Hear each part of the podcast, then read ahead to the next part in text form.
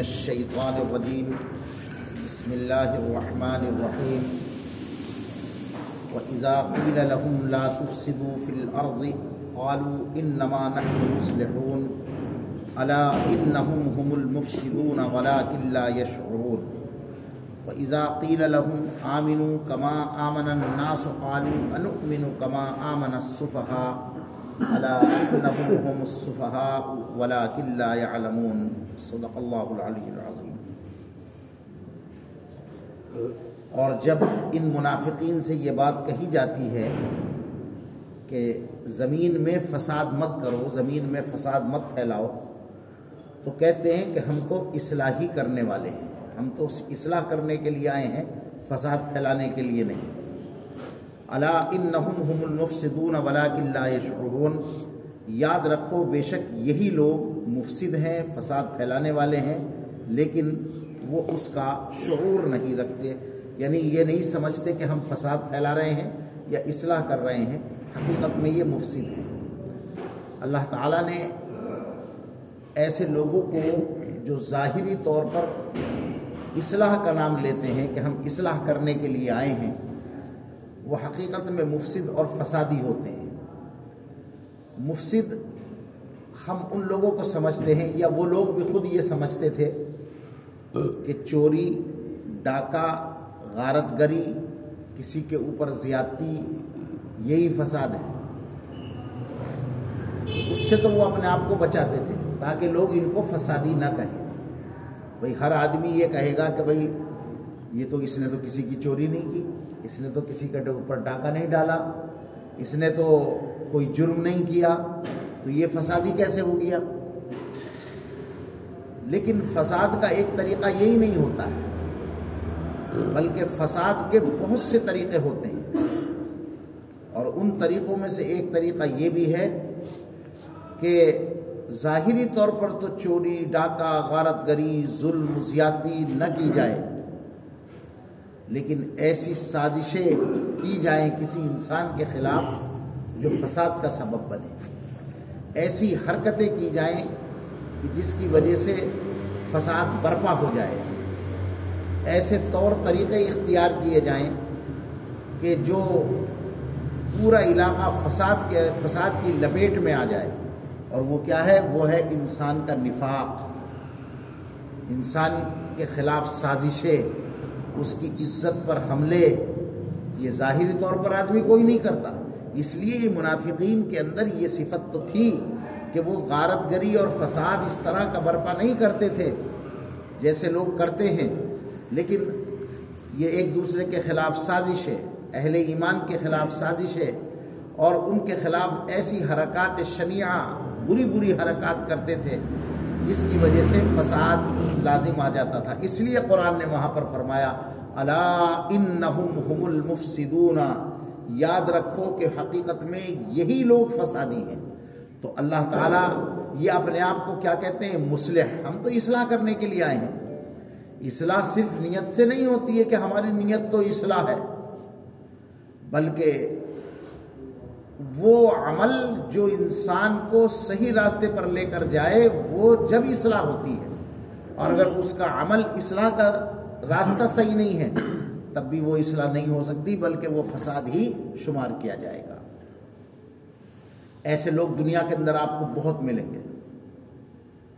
اگر آپ تلاش کرو گے، تو ایسے لوگ آپ کو ظاہری طور پر کوئی ان کا ایسا کام نہیں ہوگا کہ چوری، غارت گری اور اس طرح کی کوئی حرکت ہو، لیکن اندر اندر جو سازشیں برپا کرتے ہیں، ایسے لوگوں کا طبقہ بہت ہوگا کہ اندر اندر سازشیں کریں گے۔ قرآن نے منافقین کا ذکر کرتے ہوئے اسی چیز کا تذکرہ فرمایا، ان سے یوں کہا گیا کہ فساد مت کرو زمین میں۔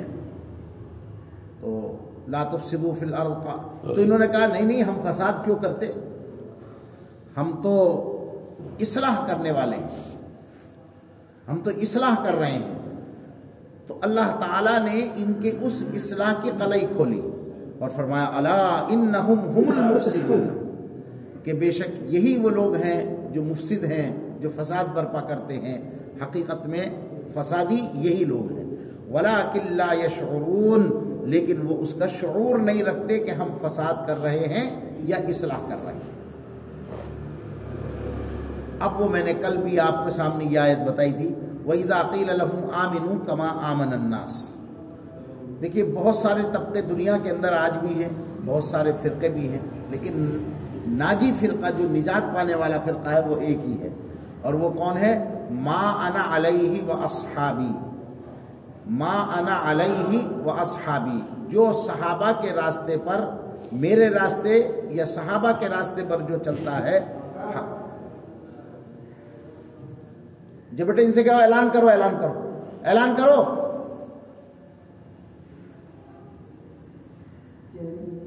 کہہ دیا۔ وہ ازاقیر الحم آمن کما آمن الناس۔ اور جب ان سے کہا گیا کہ ایمان لاؤ، جیسا کہ ایمان لائے لوگ یعنی صحابہ۔ گویا کہ صحابہ کا ایمان کسوٹی ہے۔ صحابہ کا ایمان ایسی کسوٹی ہے کہ ان کے ایمان ہی کی کو بنیاد بنا کر اوروں کے ایمان کی پہچان کی جائے گی۔ اس کی وجہ یہ ہے کہ صحابہ نے جس طرح کے لوگوں کے سامنے ایمان پیش کیا ہے نبی علیہ السلط والسلام کے لیے، حقیقت میں ان جیسا ایمان کسی کا نہیں ہو سکتا۔ اور ان جیسا ایمان جو اللہ تعالیٰ نے ان کو عطا کیا تھا ان جیسا صحابہ جیسا ایمان کسی کے لیے نہیں ہو سکتا۔ وہ میں نے آپ کو بتایا بھی تھا کہ ایک وقت وہ ایسا تھا کہ اولاد اپنے ماں باپ کو اور ماں باپ اپنی اولاد کو نبی کی ذات پر قربان کرنے کے لیے تیار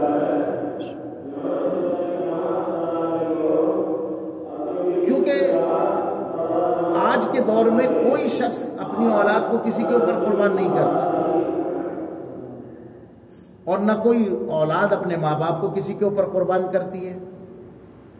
صرف وہ نبی علیہ السلاط والسلام کا زمانہ تھا۔ اور صحابہ کا تو حال یہ تھا، ان کے ایمان کا حال یہ تھا کہ اگر کہیں غزبے میں جانا ہے دشمن کے مقابلے میں میں سب سے آگے، جان کی پرواہ نہیں۔ اسی تو یہی تو ایمان ہے۔ اور کیا چیز ہوتی؟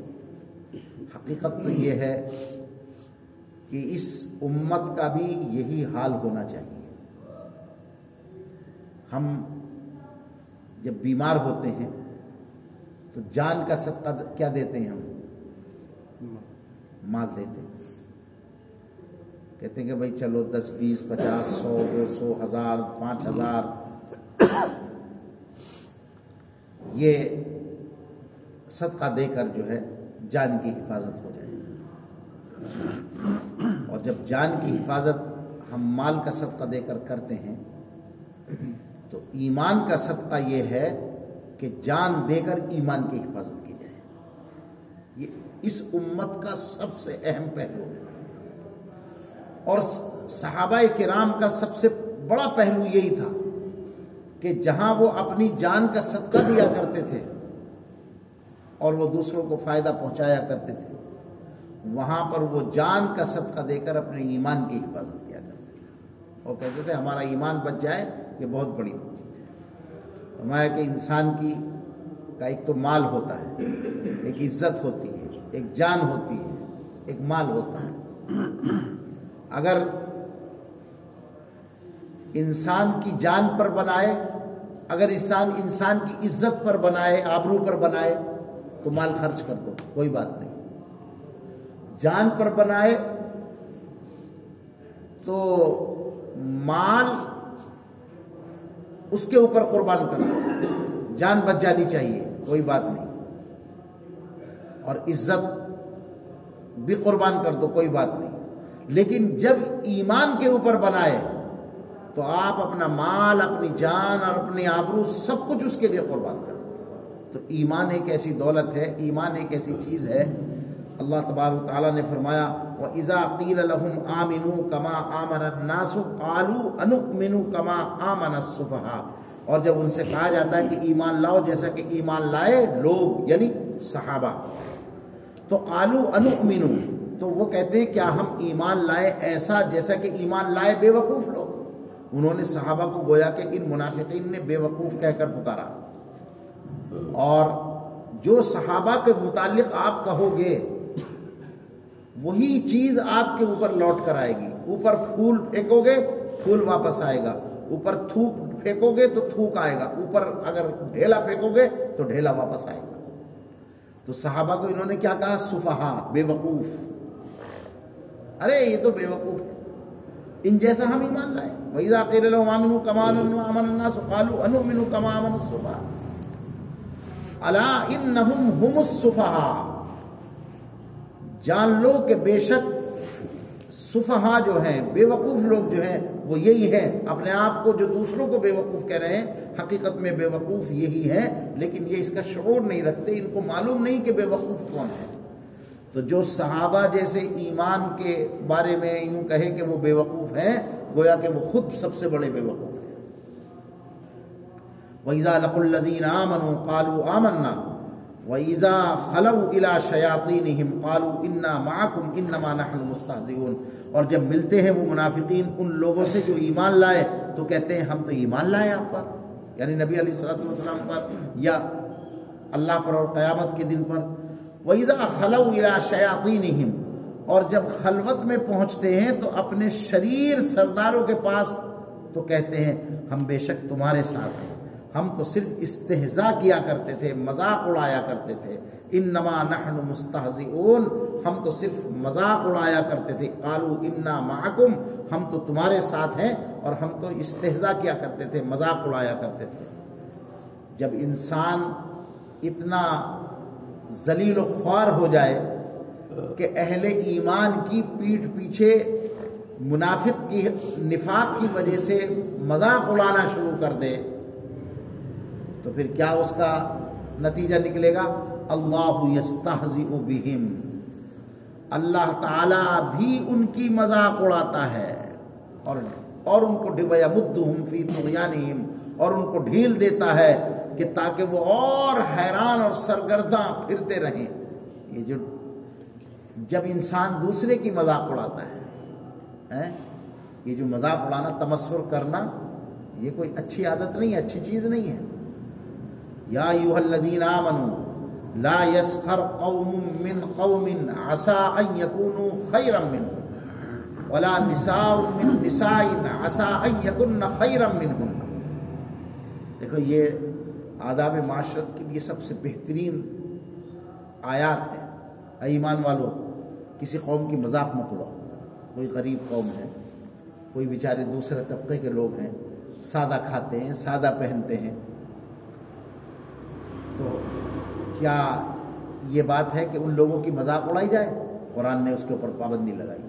اے ایمان والو، لا یسخر قوم من قوم۔ مذاق مت اڑاؤ ایسی قوم کا کہ جو جس کو تم یہ سمجھتے ہو کہ یہ قابل تمسخر ہے۔ قوم من قوم۔ اور آگے کیا فرمایا؟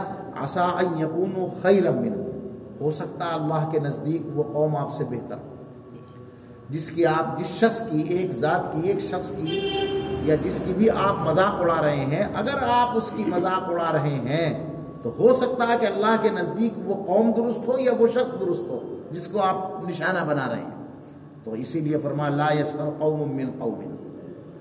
عسا ان یکونوا خیرا منهم اچھا یہ تو مردوں کے لیے ہو گیا۔